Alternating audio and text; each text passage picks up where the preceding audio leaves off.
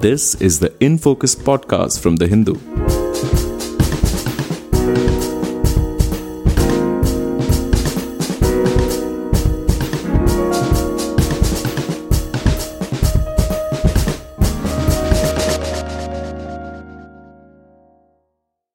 Good morning and welcome to the Hindus in Focus podcast. I'm Zubeda Hamid, your host for today. For a couple of days in a row now, India has reported less than 1 lakh COVID 19 cases in a day, with recoveries outnumbering daily cases. Our vaccine program, however, continues to remain sluggish with only 3.4% of the population fully vaccinated and 14.1% having received one dose. A lot has been said about the Delta variant being responsible for the second wave that ravaged the country, and a lot of questions remain about the effectiveness of vaccines against virus mutations. Since December 2019, what have we learned about our body's response to SARS CoV 2? Is it possible for the new virus to keep mutating and developing immune escape properties? There's a mix and match strategy of using two different vaccines on a person work. And could we have done better to ensure vaccine equity especially at a time when supplies seem to be running short. To talk to us about these issues, we have with us today Dr. Satyajit Rath, adjunct professor at the Indian Institute of Science Education and Research, Pune.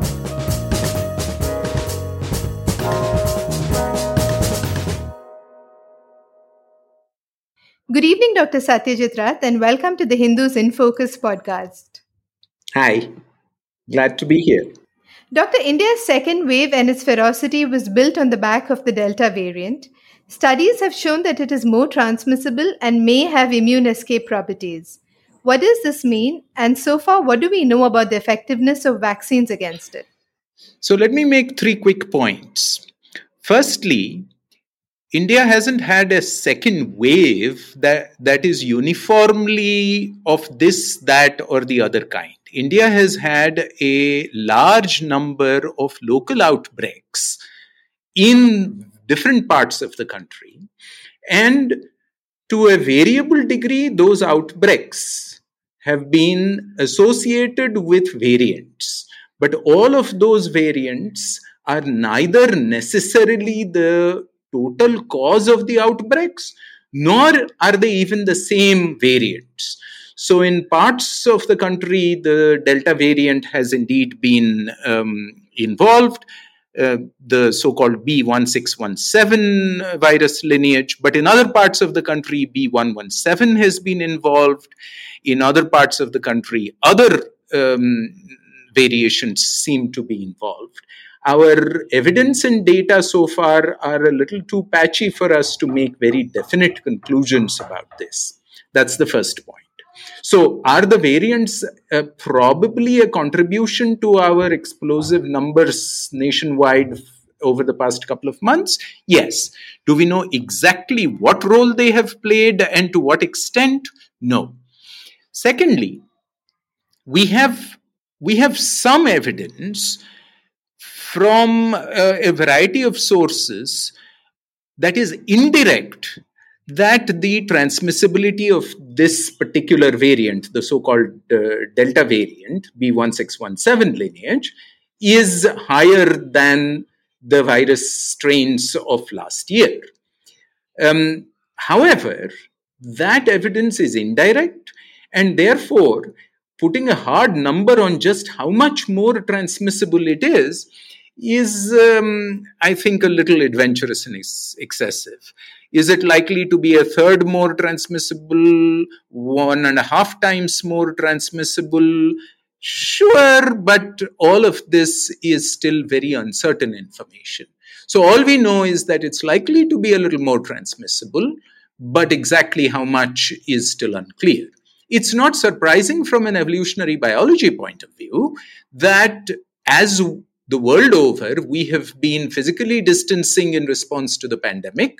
And therefore, what we've done is put pressure on the virus population because we've reduced the effectiveness of their of transmission of the virus and as a result variants that have selectively survived in the face of our physical distancing are variants that are a little more transmissible is this variance uh, also an immune escape variant? the information about that is even less clear. Certainly, the uh, variant has modifications in the spike protein, but those modifications are much more likely to have been selected for better transmission rather than for immune escape. So the fact that some monoclonal antibodies, for example, don't prevent transmission of this, this variant um, is likely to be a side effect in a sense rather than the main driver of the variant selection. I suspect that we haven't as yet met the real immune escape variants because we just haven't vaccinated as widely as all that. All of these uncertainties pointed out and underlined, the recent uh, evidence collected from the United Kingdom where this particular Delta variant, the B1617 lineage, has been spreading, indicates that while protection against it with one dose of Covishield is modest, protection with two doses of Covishield is quite robust. We should keep in mind that this protection is um, against moderate to severe infections. Protection against death or hospitalization for intensive care, typically with most vaccines, is much better. And I don't expect this to be any different. So, do our current vaccines show a reasonable chance of providing respectable protection against the Delta variant? The answer is yes. Doctor, since it was first reported in Wuhan in December 2019, what have we learned about the immune response of our bodies to SARS CoV 2 and its impact on mortality? Will numbers like infection fatality ratio eventually be more or less the same across the world? Or will strong public health systems in some countries skew that number? So, what we have learned is that this particular member of the coronavirus family is not as lethal as its cousins that we have met in earlier during this century. Um, we met its cousin SARS-CoV-1, the causative agent of the disease SARS, almost 20 years ago.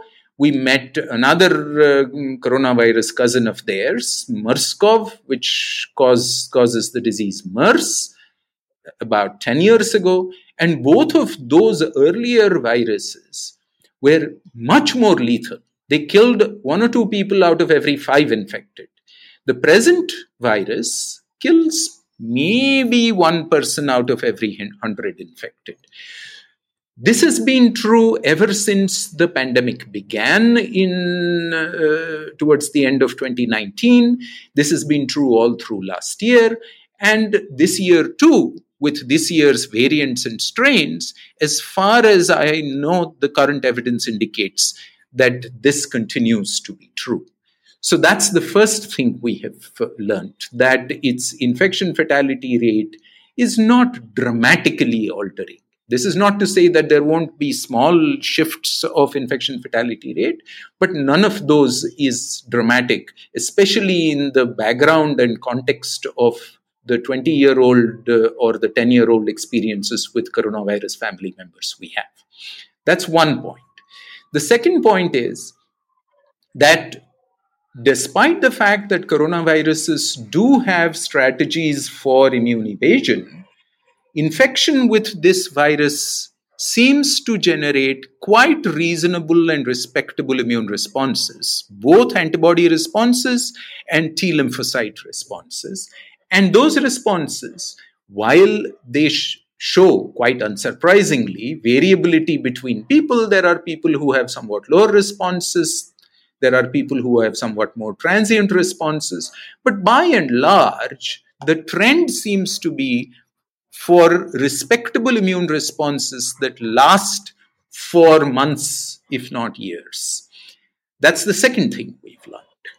The third thing we have learned is that this virus causes, in the majority of people it infects, a sort of limited respiratory infection with mild, at most moderate uh, symptoms. Actually, in a lot of people, no symptoms at all, very much. And that it grows in the respiratory tract, it's shed out with uh, um, speaking, talking, coughing, sneezing. But after a few days, the virus is cleared by the immune response and we recover and we have an immune response.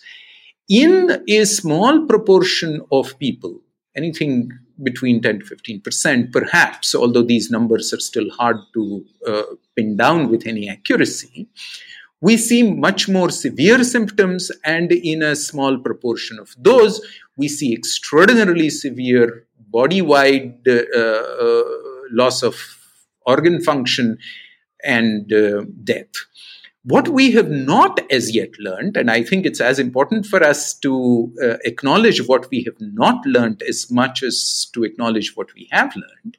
What we have not learned so far is what is actually different in terms of the mechanisms involved between people who get very severely ill, land up in intensive care, and may even die, as far as the immune response to this virus is concerned, versus the bulk of people infected who recover uh, with varying amounts of symptoms, with varying durations of symptoms. We know um, the common word that uh, everybody is now familiar with that comorbidities predispose to severe illness and death.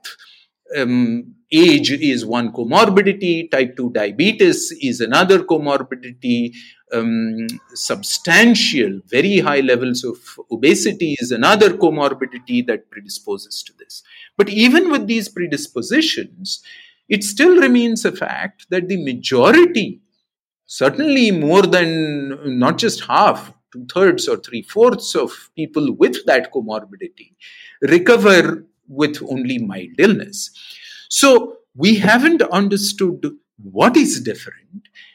And in fact, to make that last point uh, uh, a little underlined, we haven't even quite understood what the mechanism related connection is between these comorbidities and the tendency to get severe uh, illness um, and death. So, those are the things that we know, and those are the things we don't know at the moment about this disease. Doctor, since the vaccination drive has started, terms like antibody dependent enhancement, anti spike antibody, and neutralizing antibodies are all being used in the context of vaccines and their effectiveness. Some fully vaccinated people have reported not showing any antibodies. There is confusion on the right dosage intervals and how long the protection will last, especially with variants in play. Could you clear this up a little for our listeners? So, here's how vaccination works the vaccine is really just a mimic of the original infectious agent. So, you take either the whole virus, as with Covaxin, or a part of the virus, namely its spike protein, as with the Covishield design, and you inject that into the body.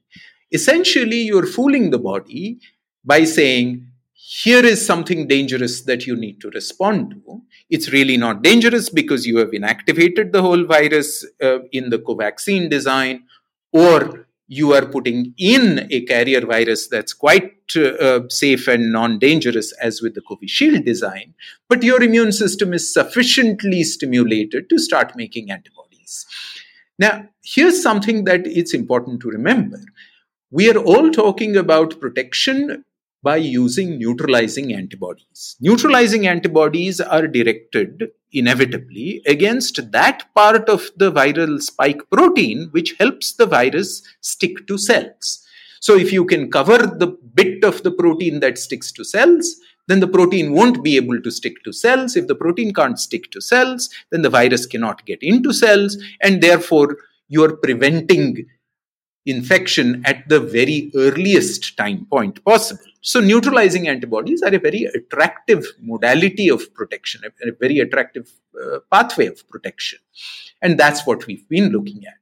But all vaccines also generate other antibodies, other antibodies that, as you pointed out, are um, not considered neutralizing antibodies simply because they don't cover that part of the virus which is important for it sticking to cells. But that may have other effects. And in the case of Covishield, for example, uh, they are antibodies against the spike protein, other other regions, other parts of the spike protein. But in the case of Covaxin, they are antibodies against actually other proteins, since Covaxin is a whole virus particle being used for immunization. Whether any of these antibodies provide some modest but significant amount of use in giving us protection or not is not yet clear.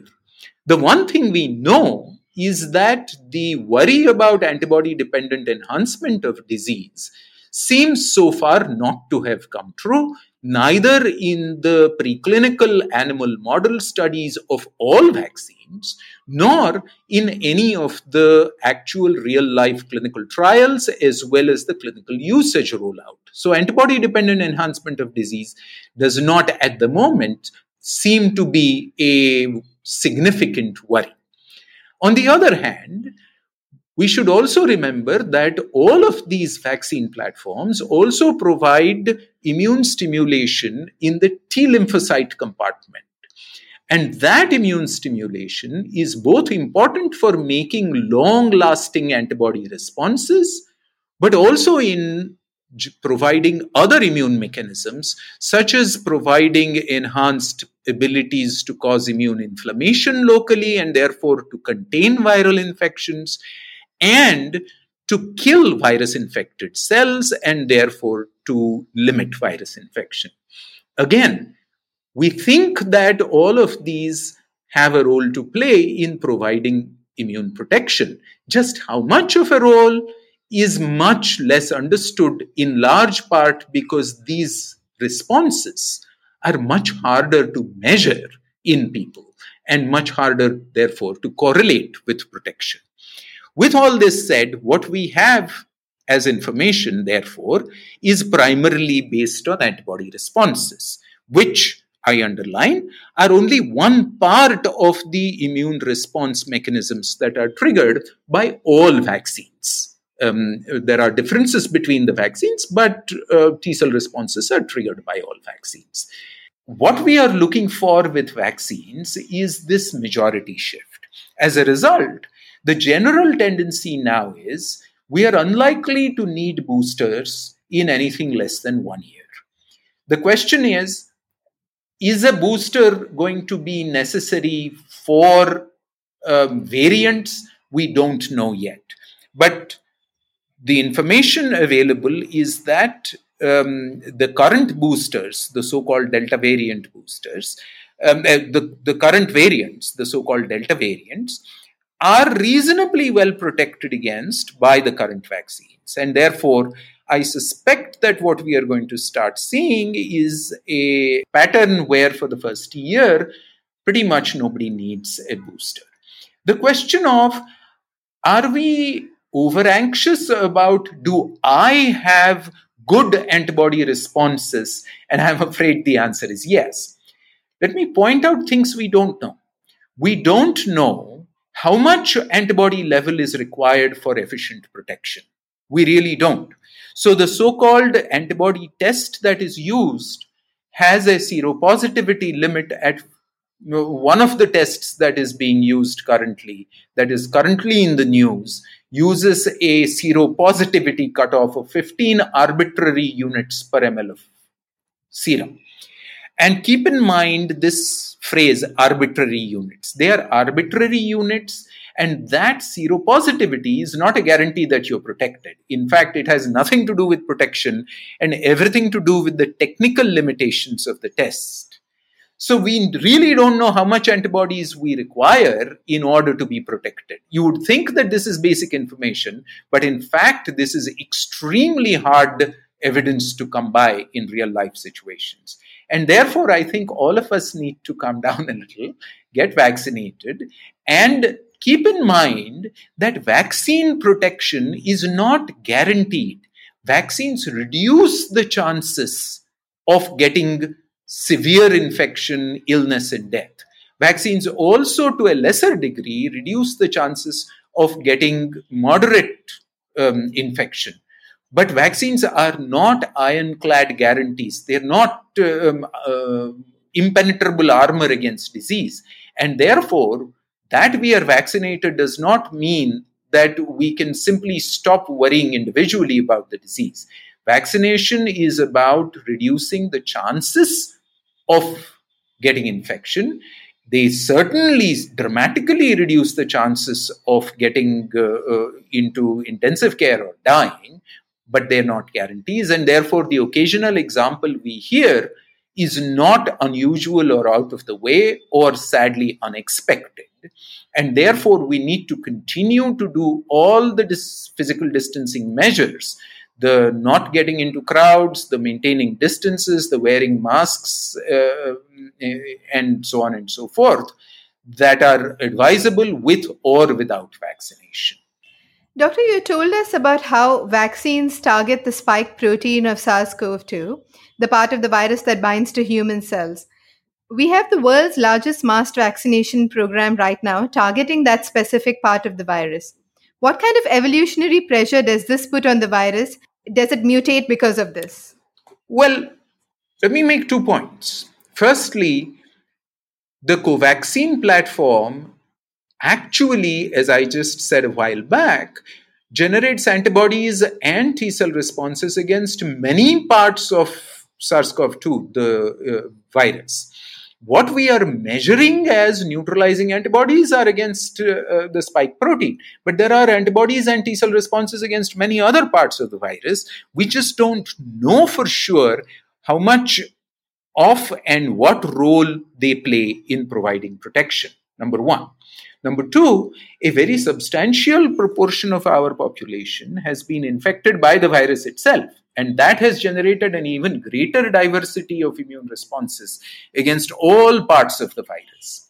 Number three, the vaccines that we are mostly using, it is true, are directed against the spike protein of the virus. And those are uh, um, the Covishield platform.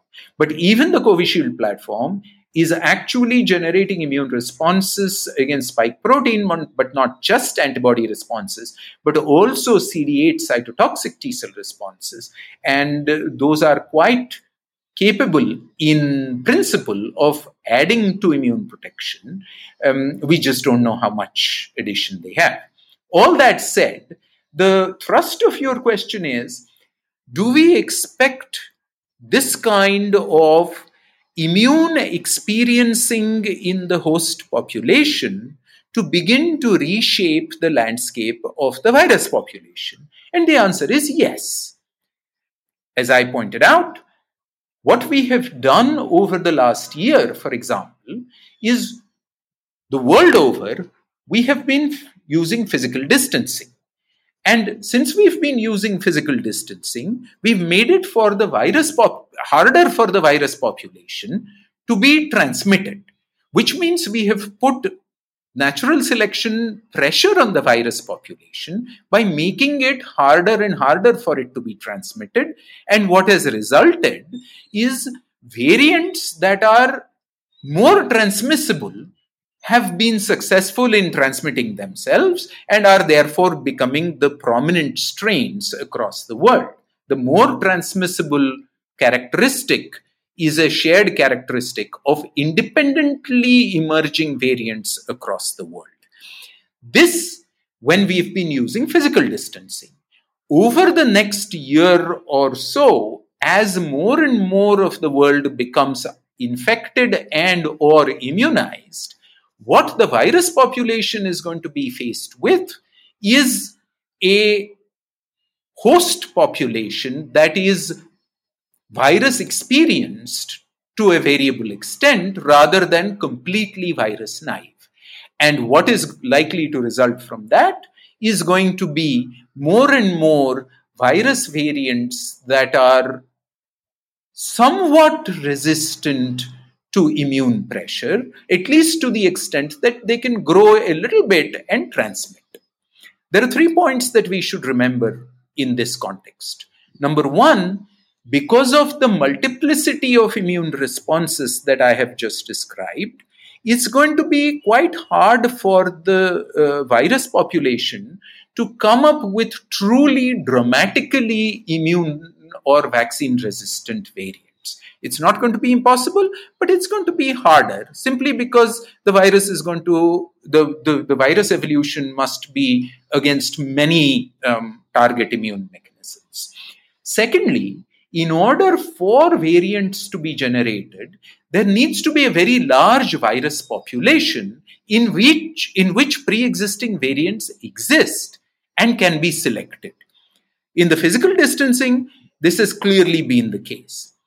If we had managed a global, equitable, public interest vaccination policy, such as a truly robust WHO COVAX initiative, then we would have seen that the world over, we would have steadily vaccinated, and in all communities, we would have reduced the proportion of unvaccinated people at roughly the same rate. We would have brought down transmission rates at roughly the same rate. We would have controlled virus populations across the world in synchrony. And therefore, the number of viruses, the virus population from which immune resistant variants can be generated would have come down dramatically if equitable vaccination policies had been put in place. Since that has quite sadly and clearly not happened and is not showing any evidence of happening anytime soon, it is likely that what we will be uh, faced with by next year is the prospect of human populations that are largely vaccinated, living cheek by jowl with human populations that are not yet vaccinated and in whom the virus is spreading and growing and therefore has a fair amount of virus diversity available from which immune escape variants can quite conceivably be generated.